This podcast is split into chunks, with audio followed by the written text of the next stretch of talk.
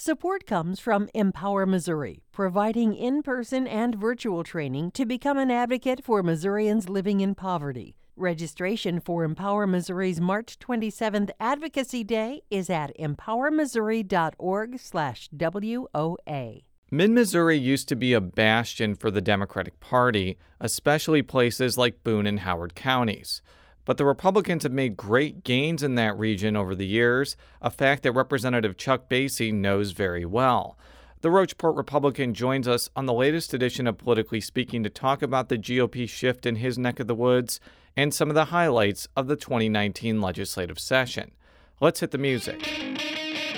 This is Politically Speaking, the longest running episodic podcast about Missouri politics. It's a little complicated in Bolivar because there is a Parsons family there. But we also knew that it was important to make sure that, that we got to where we needed to go. You know, if you walk in a room and you're getting ready to make a decision and everybody in the room looks like you, you need to stop. And right now, what happens in the United States Senate is as critical as anywhere else in the country. I really want the state to succeed. Well, we want everybody to uh, know that we're all working together. I just worked hard to try to build my name where I didn't have the money. And welcome to Politically Speaking. I'm Jason Rosenbaum, a political correspondent for St. Louis Public Radio. I'm in Jefferson City this afternoon with my special guest today.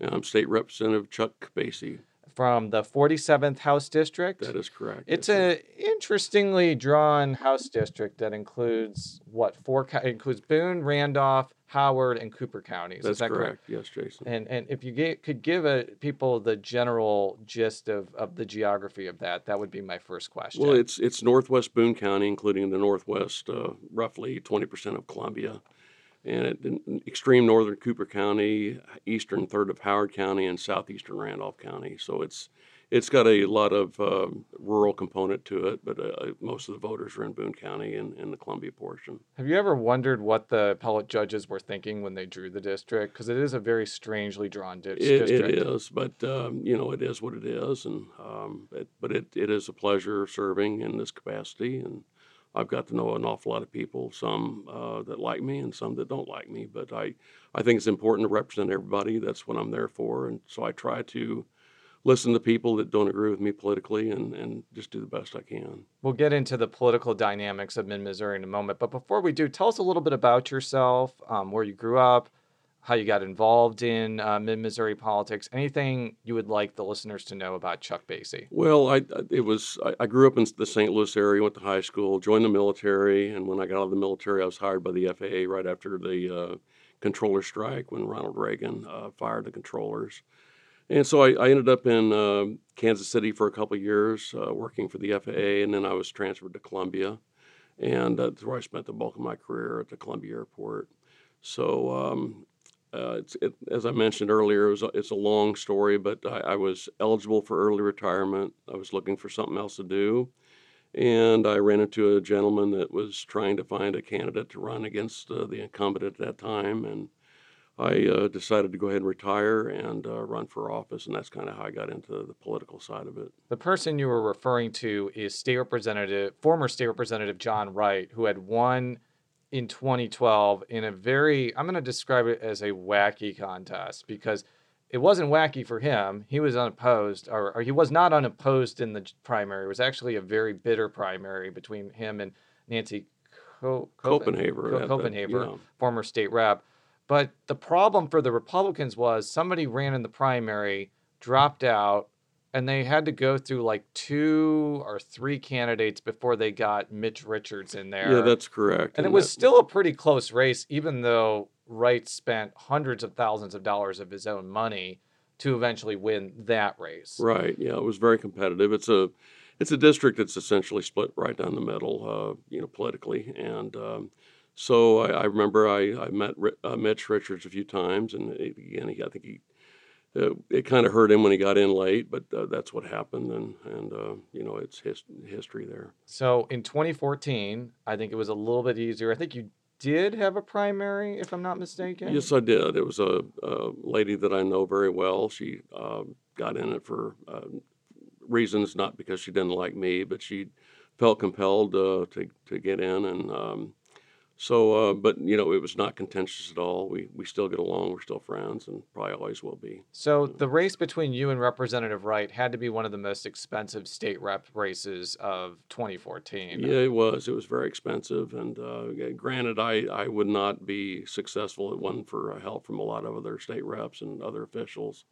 Uh, being a novice in politics at the time, I, it took a lot of uh, quick learning, and uh, I just worked real hard and I knocked on a lot of doors, and and uh, so it took a lot of hard work. But being that I was uh, newly retired, I had time to do that, and and uh, it ended up being successful. Do you think that, especially since 2012, that parts of your district have moved more to the Republican side? Because you mentioned before we press record that your reelection in 2016 was competitive, but your reelection in 2018 was not terribly close. And I have to imagine that was because a lot of the areas that used to be very Democratic, and that includes places like Howard and parts of Boone, have shifted way to the Republican side. Is that what you've found just going door to door as well? Yeah, pretty much. I, I still run into people that uh, still consider themselves to be Democrats. However, they feel that uh, that the, the party, especially on a national level, has changed so much that they no longer can support. Um,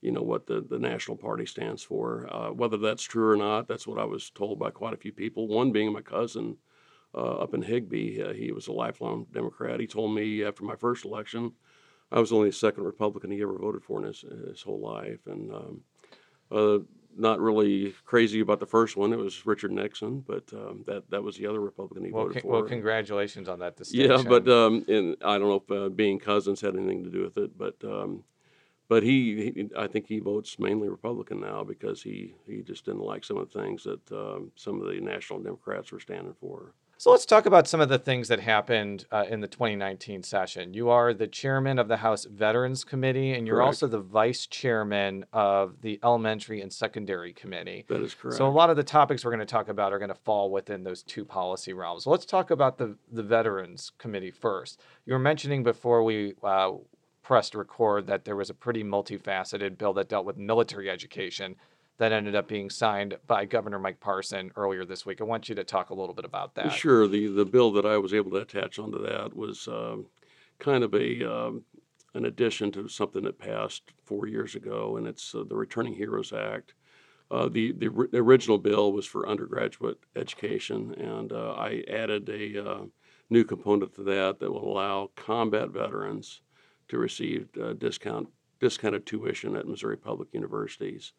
And uh, I think that's very, very important to try and help our veterans, especially our combat veterans, because um, they have been through some horrific things and um, a lot of things going on there, but uh, mental health issues and, and some, you know, a lot of other things. Multiple deployments takes a toll on them, and I think anything we can do to help them uh, readjust back to a uh, somewhat normal lifestyle, I think we should try to do. Did were they not able to get discounted tuition before this bill? Well, they have the GI Bill, but um, uh, that you know, I used mine when I, I got out of the military, but it it uh, doesn't cover everything. And uh, unlike the one I was uh, had access to, uh, today's GI Bill, you can transfer that to your family members, either your your spouse or your children.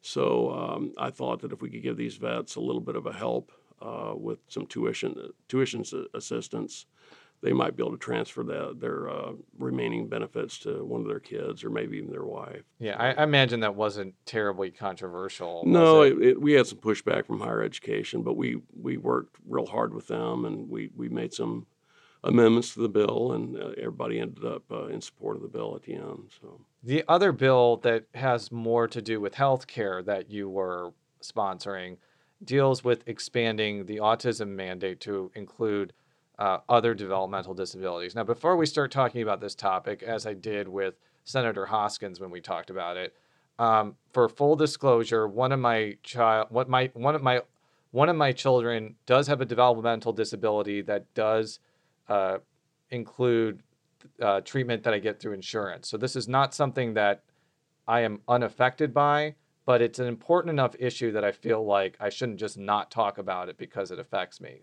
In fact, I don't feel like a lot of people talk about disability policy just because it's kind of under the radar. Tell me a little bit about what you were trying to do here and what the problem was that you were trying to solve. Well, I, I don't have anybody in my family with a developmental disability to, to begin with, but I, I met this woman that had a son. It was her middle son. He, he is uh, diagnosed with a what they call a genetic disorder. There's really no uh, no name for what this young man has uh, afflicted with. But the, the, more I learned from this woman, um, her frustrations with her insurance coverage, they have very good insurance. Her husband works for Columbia College. But uh, like many insurance plans, are uh, have a limit on the number of therapies you can have in a, in a year. So in her case, and in my case with my insurance, it's 20. And it doesn't matter what kind of therapy it is, it, it all goes into the same bucket of 20. So in, in their instance, they would be uh, out of pocket uh, very early in the year. And um, so, uh, and it's very expensive. This young man needs uh, two to three different types of therapies a week. And uh, so I thought, you know, this is something that uh, really we should look at and try to try to fix. So it was a it was a long process. We had a lot of opposition at the beginning because of uh, fear of uh, escalating costs. I was just going to say, I remember when the autism insurance mandate was going to the legislature. It took a long time, right? Because I would think that insurance companies were not thrilled about being required to cover some of these treatments, which are probably very expensive, and they I could just imagine that was a, that would be a, a natural opposition there. Right, that was part of our problem. We had we had a hard time defining the number of individuals this was going to affect. So um, what what we did was we found out that the numbers that the insurance companies were being uh, given were included people that were not uh, really in, this population. They were including uh, kids with learning disabilities, kids in Medicaid population, and then um, uh, things like that. So once we eliminated those numbers out, we had some help from some uh, different types of groups. Uh, the Missouri De- Developmental Disabilities Council was was very very helpful, uh, as was the Department of Education in Missouri. So we, we once we got the, the numbers down, the insurance uh, companies kind of uh, softened their opposition to it and at the end, we ended up having zero opposition to the bill. So it was, it was that was very very huge. And then another thing that really helped. We have some very prominent uh, statewide officials that have some children with, uh, uh, you know, developmental disabilities, and uh, so the, I think the insurance lobby knew this was not going to go away, and I, am going to keep pushing it, or was going to push it until I was no longer in office. I just think it's the right thing to do because um, there is no doubt, no dispute that once a a, a, child gets into a consistent therapy program, the better off they are in the long run. And um, so that I just felt very strongly that we should try to help these kids uh, get into a consistent therapy program. And if I could just say real quick, this this young man that I uh, got to meet through uh, his mother, um, Nathan. When I first met him, he could only speak uh, one, maybe two words. He could say yes, no, hi, thank you, that kind of thing. Now he's speaking after he's been in a, a, a good, consistent speech therapy program now he can speak in sentences. He's still a little hard to understand, but he you can see that that therapy is working for this this uh, this young fellow. So I uh, I had a lot of help from a lot of people, and uh, a lot of my colleagues were very helpful getting this passed as well. The thing that I talked with Senator Hoskins about is there's no question that having mandated insurance like this is very helpful for people whether you're lower income, middle income, whatever, because these insurance, these treatments are very expensive. And without insurance, my son would be, I'd be paying tens of thousands of dollars out of pocket, for example. Well, yeah, if you didn't qualify for Medicaid, absolutely, it's very expensive. And a lot of people, um, if they can't afford the therapies, they just don't, uh, they just, just, don't do it. And uh, they just try to do without. And and that that doesn't help uh, the situation at all. But the question I would have is, if you do mandate some treatments and there aren't enough providers uh, to provide that treatment, is the mandated coverage actually going to be that helpful to ordinary people? Well, we'll have to wait and see. I hope that that is not the case, but. Uh, a lot of the groups that represent the uh, different types of therapists they were on board with this uh, this legislation from the, the, beginning. So hopefully this might maybe create some jobs or some opportunities for, for people to move into some smaller rural areas if they have a client base that they can help out. That was going to be my next question. As someone who represents a primarily rural area, have you found that having not only developmental therapists privately, but also special education teachers in some of the more rural schools, is it hard to attract people, especially when they may go to St. Louis or Kansas City where there are wealthier school districts, so there's more people to treat? Because from talking with other legislators about this, I often talk about the the funding disparity in, in special education between St. Louis and St. Louis County, but I've also found that in rural parts of Missouri, it's also a huge problem attracting personnel to help people with physical and de- de- developmental disabilities. Well, yeah, that's absolutely a, a, definitely an issue. And a matter of fact, many of these families that have been behind me on this bill that have children that have a, a disability moved to Columbia for that very reason because they couldn't get the services in the smaller communities or where they were living before they moved to Columbia. So that is a, an issue, but I don't know what we can do about it. But we just need to keep working and, and try and do the best we can for for these kids that uh, you know through no fault of their own they were just happened to be born with a, a disability. But I know one thing: a lot of these kids, uh, all of them, uh, there's not a thing wrong with their heart. They all just want to live and be happy and um, I, uh, I'm I'm very thankful that the governor is going to sign this bill. Is there anything that you think the legislature can do to maybe assist school districts to, uh, with funding to hire special education teachers, or maybe have like a statewide solution that would go to maybe urban schools that are underperforming, but also rural schools that just don't have the tax base to hire special education teachers. And the reason I mention a state solution is I'm kind of putting myself in the shoes of like a special education teacher. You spend a lot of money and you go through a lot of training in order to deal with kids with autism or epilepsy or cerebral palsy. And my guess would be that they may be more attracted to going to schools that would pay them more money, first of all, but also in a rural area with fewer kids, especially when they can't be paid as much money as a as a suburban school in St. Louis or Kansas City, I just I just may like seem like you need the state to step in to fill in the gap where the local areas can't do that. Has that ever been something that's been discussed by legislators? Or is it just a local sort of thing? That yeah, I think it's a it might be more of a local thing, but it's certainly something that I would be more than happy to look at. Um, I, I think that anything we can do to help um, people in general is a good thing. But but this is this is something that's kind of uh, become near and dear to me now that I've gotten to know a lot of these families and uh, these kids. Um, it it just uh, it it's it's become very important to me. I want to I want to do more, and I intend on working with these uh, these mothers. We're going to look at another issue that uh, we're going to try and tackle next session. So um, a lot of work to be done, and I'm happy to be one to, to try and help them. Another issue that you sponsored, although somebody else carried across the finish line, was pushing the start of school back. I think a week or something like that. Yeah, it's um, the, the original bill was uh, no more than 10 days before the first Monday in September, and it was amended to 14 days. And what the amendment did, it was actually an amendment offered by uh, a former superintendent that represents the Sedalia area where the state fair is. The 14 day, the way it works out is uh, school will never, never be able to start uh, until the state fair is, is finished. So I, I, thought it was a good compromise. And um, I had a lot of parents and, and, and, teachers in my district, especially in the rural districts, that were frustrated that school starts earlier and earlier every year. And um, so it's something that I thought that I would give a shot. And the other reason I got behind it is uh, one of our my former colleagues, Jay Houghton, had a, a passion behind this issue because his son was involved in high school sports and showing animals at the state fair, and it was a it was a big hardship on him. Mm-hmm.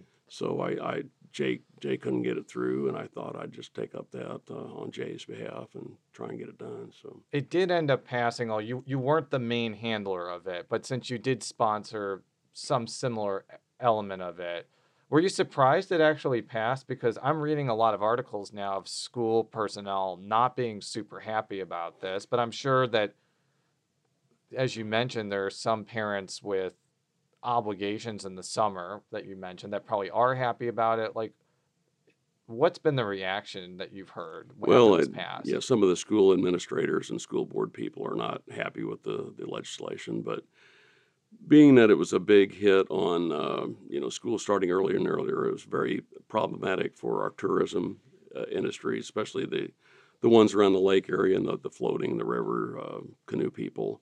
And uh, again, the state fair. It was uh, their, their, attendance has been declining over the years, and and uh, with kids having to be back home and start school earlier, it's it's hard for the the kids to uh, you know show their animals and their hard work and things like that. So I, I just thought it was a good bill, and I'm happy to be part of it. That was going to be my next question because when I'm reading a lot of the coverage of this, the people that are most happy about it are Lake of the Ozarks, the Branson area, places that have a lot of tourism, places where a lot of Missourians go for the summer.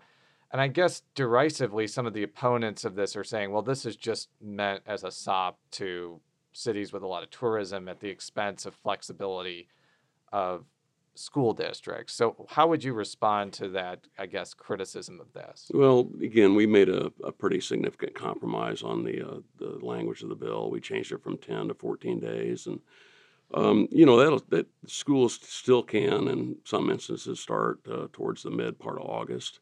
Uh, but uh, you know, I understand the local control concept of that. That's what I heard a lot from, especially the school board people. But, but if you look at the totality of it, uh, from the whole state perspective and the hit on the state fair and agriculture and agricultural education and also the uh, the tourism industry. I, I, thought it was a something we should address because uh, the example I used a lot was the Columbia School District. Uh, 15 years ago, they started on the 28th August.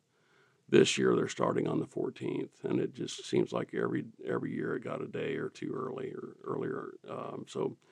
Um, I, I, know a lot of people that are very happy with uh, the, the change. Did you hear from any parents who are now like, whoa, school's starting a week later and day camp has ended before then? Now I have to be with my kids for another week. I, I'm, I'm, I'm horrified by this. Have you heard anything about that or No, I have not. Okay. I absolutely have not. We'll be back after this short break with Representative Chuck Basye. And we're back with Representative Chuck Basye. Another issue I wanted to talk about was something that I was was widely seen as the one of the marquee accomplishments of the 2019 session, and that is uh, the bonding plan for bridges. And there ended up being a lot of legislative haggling over this, and the compromise that came out of some some filibustering and negotiation in the Senate was that the bonding plan was kind of predicated on getting a federal grant primarily for the Rocheport Bridge, which is in your district. So this became kind of, and if this ends up, if they, I guess they ends up getting the federal funds, then it would be a pretty wide, like a statewide impact of this. But it seems like because there's so much pressure to get this grant, it seems like your district is ground zero to make sure that this this statewide plan happens. So, talk to me a little bit about how you feel about how the bonding plan shook out and why you think replacing the Rocheport Bridge is so important, and also just explaining maybe some of the deficiencies with that. Well, sure. The the the, the bridge itself is right in my district, but it affects it affects all of Mid Missouri, actually the whole state, because it uh, it would be a I seventy uh, type problem. So it uh, it would affect Columbia heavily, and then um, also the the surrounding communities were very, very concerned about uh, the traffic being deserted or uh, diverted off of uh, I-70. And for example, it'd go right from Midway to through Boonville, and the people in Boonville were just scared to death that uh, they'd have all this massive traffic coming through and clogging up their business district. And so it would be a uh, it'd be a significant hit on Mid Missouri just from that regard. But but the difference between replacing the bridge and rehabbing the bridge is huge. So if, if they chose, if, if we didn't have this plan that passed and they rehab the bridge, we'd be talking about this again in 10 years. So this the problem would not go away. And um, uh, so the replacement of the bridge will not affect the traffic flow until they do what they call the tie-in. So when the bridge is complete and they actually move the lanes over onto the new new bridge. That was uh, told. That's that's what I was told by MoDOT. So. I, I think this is the right thing. If we get that federal grant, they're going to replace the bridge, and it won't be a big hit on uh, traffic flow and delays through mid Missouri and all that. Uh, so I, I'm very hopeful. I, I'm matter of fact, I'm very confident we're going to get the federal grants and get this done. Do you know how much money it's going to cost to replace the bridge, and how much of that would have to be federal grant money? I, I don't know about the federal grant part, but I've been told it was 260 to 280 million dollars to, to totally replace the bridge. Yeah, and uh, again, since this is now connected, well, let me rephrase that. How did you feel about the the federal grant being connected for the rest of the bonding plan to become active because that was kind of a compromise to the quote unquote conservative caucus in the Senate, but it, it does seem like that's pretty beneficial to mid Missouri, uh, not only legislators, but mid Missouri residents in general. Like, how did that end up coming about? And were, were you involved with it? Was Senator Rowden involved with it, or was that something that the conservative caucus brought up specifically? Well, I, I was not involved directly in it, but uh, I'm pretty sure Caleb Rowden, Senator Rowden, had uh, a lot to, to do with the negotiations. But um, you know, there's there's something that is indisputable, and if if they had have rehabbed the bridge. Uh, in 10 years from now, we'd be having the same conversation, the same argument, and the cost of the bridge 10 years from now would be a lot more than it is uh, now and next year. So I think the the right thing to do is, uh, you know, I don't like borrowing money either, but um, we need to get this replaced. We've got a lot of in- infrastructure problems in Missouri, not just with the Rocheport Bridge, but bridges all over the state. So I think the thing to do is to uh, borrow the money and let's get all this done, and uh, we can figure out a way on uh, how to pay for it going forward. Do you okay? So the reason that this bonding plan happened was because the gas tax ended up failing statewide. Um, and I think that Governor Parson, who had been a big proponent of that, really had no other option but to do something like this. Absolutely. Because if he would have come back and said, let's put another gas tax on the ballot, well, it probably would have failed by even more because voters would be like, why are you giving us this again? That's the whole will of the people thing that I'm sure you've heard from the other side of the aisle. Yeah. But it, it's still pretty evident that Missouri's roads need a lot more money than the money that's going to just fix these bridges. And these are just mainly going to bridges and not major thoroughfares. So, what's next after this, especially since Missouri voters don't seem super enthused about raising taxes in order to fix transportation infrastructure? Well, it's a good question, but you know, uh, the bridge needs uh, the bridge at Rocheport needs to be addressed, and uh, I 70 is just in terrible shape. Um, you know, it, the traffic is getting heavier and heavier all the time. So, uh, but it, it, seems like there's a lot of focus on I 70 all the time, but um, the rural roads, the letter roads as they're called, uh, a lot of the roads in my district and elsewhere need a lot of attention too. So, we, we got a lot of issues in Missouri, but um, there's no easy solution, but we just need to keep trying to do uh, something to solve these problems. And, um, you know, it all ties into economic development. If we have good roads and good infrastructure, it's going to draw more people to uh, not only come through Missouri, but possibly stop and live here. And uh, so that's what we all want, I think. We, uh, you know, our farmers rely on good infrastructure to get their their products to market, and uh, so that it all ties into one common thing. It's just for the good of the the whole society. So we talked about bills that ended up passing in 2019. Were there any major things that you felt didn't pass this session that you're hoping comes come up again in 2020? Well, probably the biggest thing for me was the uh, eminent domain bill because that um, it, it really is not a, a, shot at the the company trying to build the power line, but it, it's related to that. But explain what the situation is okay. for people that don't know. Well, there's there's been an attempt to uh, move wind, en- wind energy from um, southwest Kansas to the northeast part of the, the United States, and the original proposal was uh, going to uh, put that power line through uh, north central Missouri, basically from just north of Kansas City uh, up to between um, St. Louis and Hannibal. So they were going to uh, use eminent domain to take uh, private land from from farmers along that route. Um, it, that kind of fell apart, but a new company has uh, uh, emerged and they're trying to do the same thing. And the Public Service Commission has actually given them per- permission to do that. So Representative Hansen filed a bill to uh, basically block a private company from using eminent domain uh, for the purpose of uh, building this high transmission line.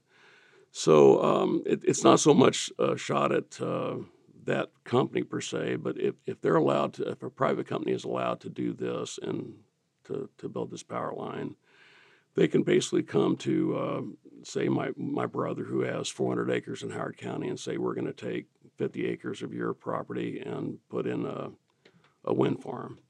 So that, that's that's basically what it is. It's about property rights and and um, things of that nature. So um, we we got that overwhelmingly through the House. It was a bipartisan vote uh, in favor of that bill. Uh, however, we ran out of time, and, and uh, the Senate uh, failed to, to get it through. So. That, that's an issue I admittingly haven't studied a huge amount, so I'm not going to pepper you with hundreds of questions. But one that comes to mind is if you can't use eminent domain for like utility related things, like power, even if it's from a renewable energy, then what would you be able to use eminent domain for? Well, like, it seems like it would be a pretty useless useless tool if you can't use it for something as seemingly basic as that. What, Yeah. How would you respond to Well, that? that's a good point, and I, to be fair, um, there are private companies that use eminent domain. One being Ameren, uh, the big power company on the east side of the state. But it's it's much different when they want to run a utility line, uh, say to a new farm or a new business somewhere, and that does happen. But this this company, it was called Invenergy, was going to use um, eminent domain uh, to move this this huge power line, uh, direct current power line across Missouri. And it, this, from what I was told, um, it is this structure was going to be so huge. There's nothing in Missouri that exists that that, is this large. So um, it's a little different. Um, originally, Missouri wasn't going to get any benefit from this, so they they kind of uh, reworked their proposal and worked with the Public Utility Alliance. And the last uh, concept was there was going to be a handful of communities, I think 29, 30 uh, communities in Missouri that was going to get very cheap power for a short amount of time. So, uh, but I, again, I, th- I think it comes down to property rights, uh, the overwhelming number of farm landowners that was along this proposed route were against this.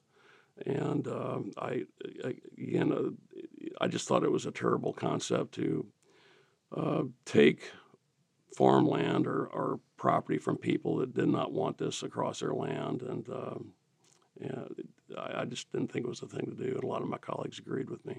So, in the last few minutes that we have you on here, I want to talk a little bit about politics. Plan to run for a final term in the House, first of all? I do, yes, sir. What do you think that the environment is going to be for Republicans in 2020? Donald Trump is going to be on the ballot again. A- A lot of uh, political observers believe that the pretty dramatic shift in rural Missouri toward Republicans has been related to Donald Trump. On the other hand, Boone County is one of the few counties in the state that voted against Donald Trump in 2016, and Democratic voters could be more energized, even in a state that's not in play like Missouri. How do you think it will be for Republicans like you running for office next year in the state legislature with, with Trump on the ballot? Well, as long as my district remains pretty much as it is now, it's always going to be competitive. It uh, requires a lot of hard work. So I don't think things are going to change a whole lot for, for me per se, and even for Senator Rowden. I think he's going to have a tough uh, uh, fight on his hand depending on what opponent he draws. Have you heard anybody who's thinking of running? No, I have him? not. Just just rumors and. I've but, heard a lot of rumors, even though yeah. I, I, I've been out of the Columbia politics game for almost 10 years, but I still get rumors about who's going to run for that. And I'm not going to say them into a microphone because Right, they're rumors. yeah. But I would agree with you that, that that's the 19th district is what you're talking about, which is Cooper and Boone. Probably going to be pretty competitive. I've always said, though, if they had paired Boone and Howard together, I think Stephen Webber might have won that race. Just It- quite just- possible, Just because yeah. Howard is more historically Democratic than Cooper, and even if Rowden had won narrowly, he it would have probably it would probably be a 50-50 race this time around. But with Cooper, which is part of your district, Cooper is a very Republican di- uh, county, so that probably not only helps Senator him, but it may also be beneficial for you. If, I don't know how much of Cooper's in your district, though. Very, very small amount. Okay, so I guess it doesn't help you that About much. 500 voters, but uh, it's all rural people. Um, but um, it, it's going to be an interesting uh, race, all the way from the presidential race down to you know our local races. So. Um, uh, as I said, it, it, it takes a lot of hard work and a lot of focus, and uh, you know you just can't take anything for granted because uh, even though you know I'm just a state rep, people do watch uh, fairly closely, and um, you know you say the wrong thing and at the wrong function or forum, you know it, it can cost you. So Well, especially in the Columbia media market, where if you right. sneeze, it's front page news. yeah, And I'm, I was partially responsible for that when I worked for the Columbia Tribune. So I, I well, I'm not going to apologize to you because you weren't a state rep then, but I'll, I'll apologize to everyone else. I guess the other thing too is when you go down a little bit farther down the ballot, you're going to have a governor's race, probably between the incumbent governor Mike Parson, assuming he announces for reelection, which I think is probable. And now with Senator Sifton bowing out of the governor's race, I think it's kind of assumed that State Auditor Galloway is going to enter. She will likely be the nominee. Um, she's from Boone County. Mhm. I don't know how that would affect things, but uh, I guess the caveat is she really hasn't run in a race to this level before. When she ran for auditor last year, she ran against a candidate that didn't raise a lot of money and had a lot of negatives associated with her. And I think Parsons going to be different, even though he has a record now that not everyone is happy about. So that's my rambly observation of that. But how do you think that race is going to shake out, and how do you think it'll affect down ballot? Well, it it uh, it it will affect uh, other races uh, naturally, but um, you know the the interesting thing about Boone County, uh, at least for my district, if the very east side of my district in Columbia, I, I do not do well in that area. It's just uh, it's it's closer to the university. It's uh, older neighborhoods, um, but that doesn't say that that doesn't mean it's not important. But um, I, I just try to do the best I can and be as honest as I can with people. And uh, I think uh, Governor Parson is the same way. So it, I don't know uh, how that's going to turn out, but I, I think uh, Auditor Galloway is a, a very nice lady. I think she's very sincere, but uh, it'll just come down to uh, the simple fact of what belief system people want to side with in, in the governor's race. So I uh, I think it's going to be very interesting to see how that plays out. But uh, I think you're right, though, Jason. I think it will be between the uh, state auditor and the sitting governor. One last question for you: Are are you planning to run for a House leadership position if you end up being reelected? I am in the majority leader race. I have not really done a whole lot on that because I've had some some um,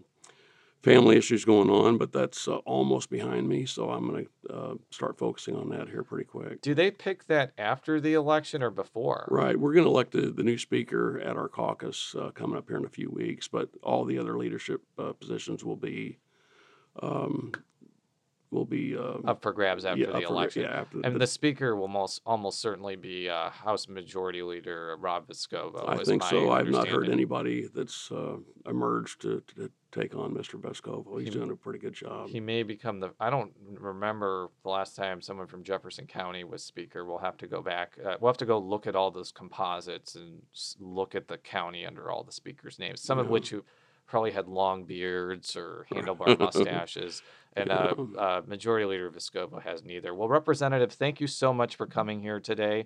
Um, for all of our stories, STLP. For all of our stories, stlpublicradio.org. You can follow me on Twitter at jrosenbaum. How do people follow you on twi- Twitter? Is it is it like Chuck Basye forty seven or That's something like that? Yeah, at Chuck Basye 47. So until next time, so long.